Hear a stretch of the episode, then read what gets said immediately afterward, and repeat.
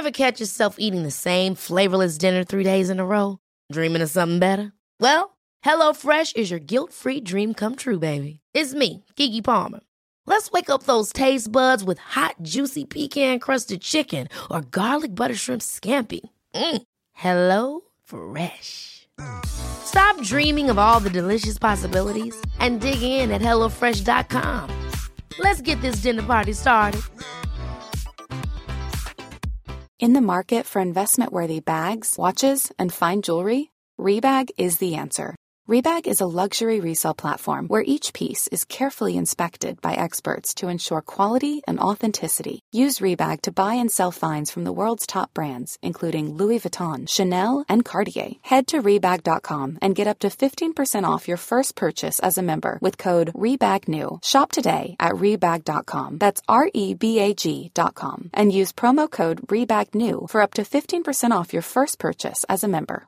Imagine the softest sheets you've ever felt. Now imagine them getting even softer over time. That's what you'll feel with Bowl and Branch's organic cotton sheets. In a recent customer survey, 96% replied that Bowl and Branch sheets get softer with every wash. Start getting your best night's sleep in these sheets that get softer and softer for years to come. Try their sheets with a 30-night guarantee. Plus, get 15% off your first order at bowlandbranch.com. Code BUTTERY. Exclusions apply. See site for details.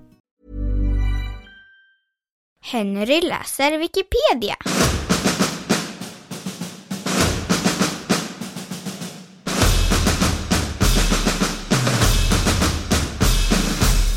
Anna Ekelöv.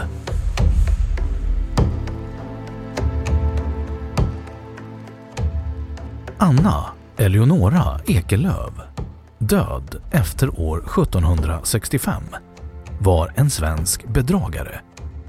Hon var en seriebrottsling som gjorde sig skyldig till en rad bedrägerier med falska identiteter och vid skilda tillfällen utgett sig för att vara mamsell, adelsfröken, officer, greve och kronprins Gustav innan hon arresterades år 1765. Första bedrägeriet Anna Ekelöf greps iförd manskläder i juni 1765 nära den svensk-norska gränsen i Jösse härad i Värmland. Vittnen intygade under den följande rättegången att hon först hade dykt upp i gränstrakten utklädd till mamsell. Mamsell, av franska mademoiselle, var under 1700 och 1800-tal en svensk titel för ogifta, ofrälse flickor och kvinnor. Ordet ersattes efter 1800-talets mitt av fröken. Hon hade då påstått sig vara på flykt undan sina föräldrar för att få gifta sig med sin älskade. Hon hade sedan, utklädd till adelsman i hög vit peruk, presenterat sig som officer greve Karl Ekeblad som hade flytt landet utklädd till kvinna efter en incident i Stockholm och som nu väntade på kungens tillstånd att återvända från förvisningen. Som Karl Ekeblad hade hon rekryterat ett helt följe som agerat som hennes tjänarstab. Bland dem den förrymda bonden Olof Persson och bagaren Schultz. Hon hade också valt ut konstapel Istmins hustru Emerintia Schröder till älskarinna. Ekelöv bodde under denna tid på Emerintia Istmins systers gård Löfsnäs i Norge. Hon ska som Karl Ekeblad ha hängett sig åt ett utsvävande liv med drickande, svärande, våghalsigt ridande och ett oupphörligt tobaksrökande och hotat och misshandlat folk som trotsat hennes befallningar. Ekelöv försvarade senare dessa handlingar med att hon hade uppträtt så enbart för att trovärdigt fylla sin roll som man.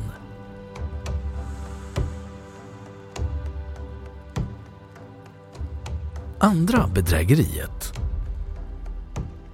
vid den svenska tullstationen i Magnebro i Jösse härad påstod hon sig vara kronprins Gustav som i konflikt med riksrådet Carl Gustav Tessin, adel och ridderskap befann sig vid gränsen förklädd till greve Karl Ekeblad för att förbereda en statskupp mot regeringen.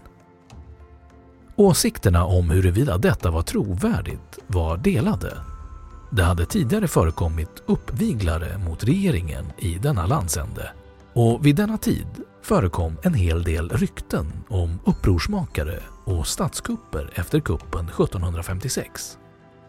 Ekelöf utnyttjade också skickligt en betydande kunskap om den dåvarande politiska situationen och kungahuset och förstod att framställa sina påståenden på ett logiskt och trovärdigt sätt.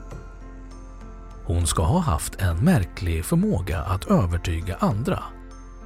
Ett vittne påstod efteråt att hon hade varit så övertygande att hon insövt honom till att vara beredd att göra vad som helst för henne. Då ryktet om att den svenska tronföljaren i förklädnad befann sig vid gränsen nådde de dansk-norska myndigheterna arresterades Ekelöf och fördes till Oslo där hennes identitet och kön avslöjades.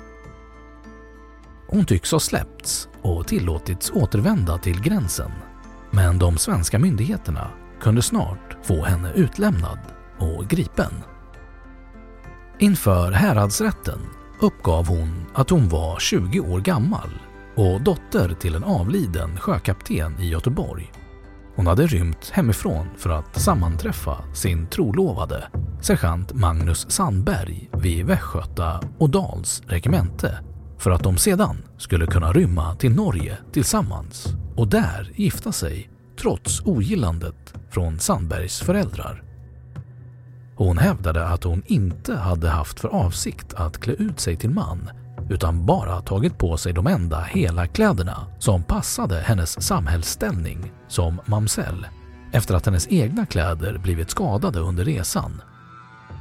Hon hade fått kläderna av en svensk bagare på rymmen i de norska gränsbyarna som övertalat henne att klä ut sig till man.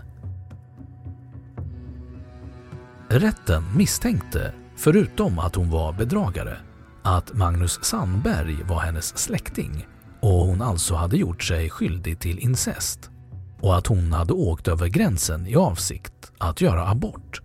Något som under denna tid var illegalt. Man gav också order om en rättslig kroppsundersökning för att fastställa hennes kön.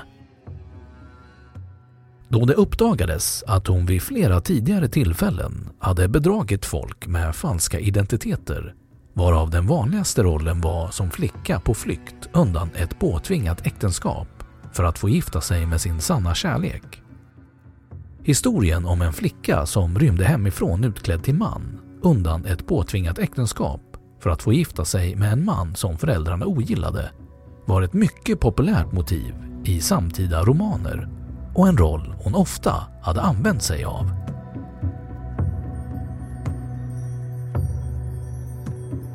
Efterspel Anna Ekelövs verkliga identitet kunde aldrig klarläggas. Hon lyckades istället fly från arresten efter att ha övertygat fångvaktaren om sin ”rätta identitet” inom citationstecken. Det hela inträffade när hon var på väg med fångtransport till domstolen för att åhöra sin dom. På vägen välte skjutskärran och Ekelöv, som brutit armen, inkvarterades på en bondgård i närheten. Hon övertygade där bonden Nils Amundsson om att hon verkligen var Sveriges kronprins och att den som hjälpte henne skulle bli rikligt belönad.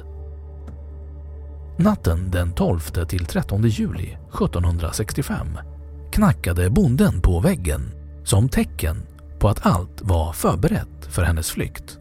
Varpå Ekelöv klättrade ut genom ett fönster, fick en sadlad häst av Amundsson och flydde över norska gränsen. Hennes vidare liv är okänt. Amundsson uppgav att han hade blivit så insövd av hennes tal att han blivit färdig att uppoffra både liv och egendom. De enda uppgifter som ger en möjlig antydan om Anna Ekelöfs identitet är en bifogad attest till förhörsprotokollet. Vaktmästaren Emanuel Bergman från Borås ska ha avlagt ett vittnesmål vid en tidigare rättegång om att denna kvinna just då under bevakning på Halmstads slott var samma person som den så kallade Pass-Annika som tidigare hade undergått kroppsstraff för grova brott i Borås och förvisats från staden. Att klä ut sig till det motsatta könet var under denna tid straffbart i sig men det var ett välkänt kulturellt fenomen i det allmänna medvetandet som också tycks ha använts av flera kriminella personer. Kerstin Pedersdotter hade utklädd till man under namnet Kristoffer rymt från makens misshandel till sin styvbror och sedan gripits efter en stöldturné. Även hon anklagades i likhet med Ekelöv för att ha förklätt sig för att kunna uppehålla ett incestuöst förhållande. Gunilla Harberg, känd som Tjuv-Gunnil, hade efter ett inbrott hos en kaptenska i Kalmar flytt till Karlskrona utklädd till man där hon gripits under namnet Gunnar. Kusken Petter Sedelöv, som vid sin död varit förlovad med en kvinna, visade sig vid liksvepningen 1780 vara en kvinna. Och Gustava Juliana Cederström 1746 till 1801 blev känd för att ha innehaft en lång rad anställningar utklädd till man.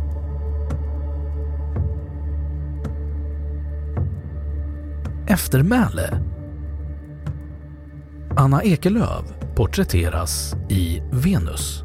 Att inte kunna föreställa sig är att inte kunna leva i regi av Lars Rudolfsson som hade premiär på Orionteatern den 15 mars 2014.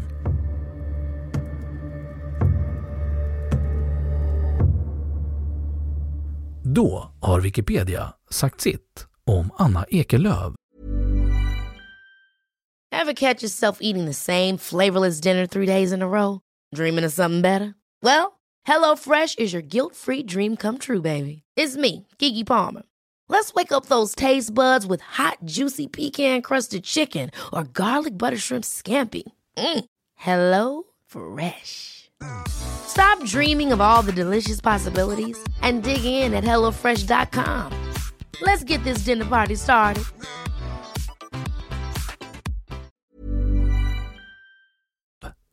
Och nu källhänvisning.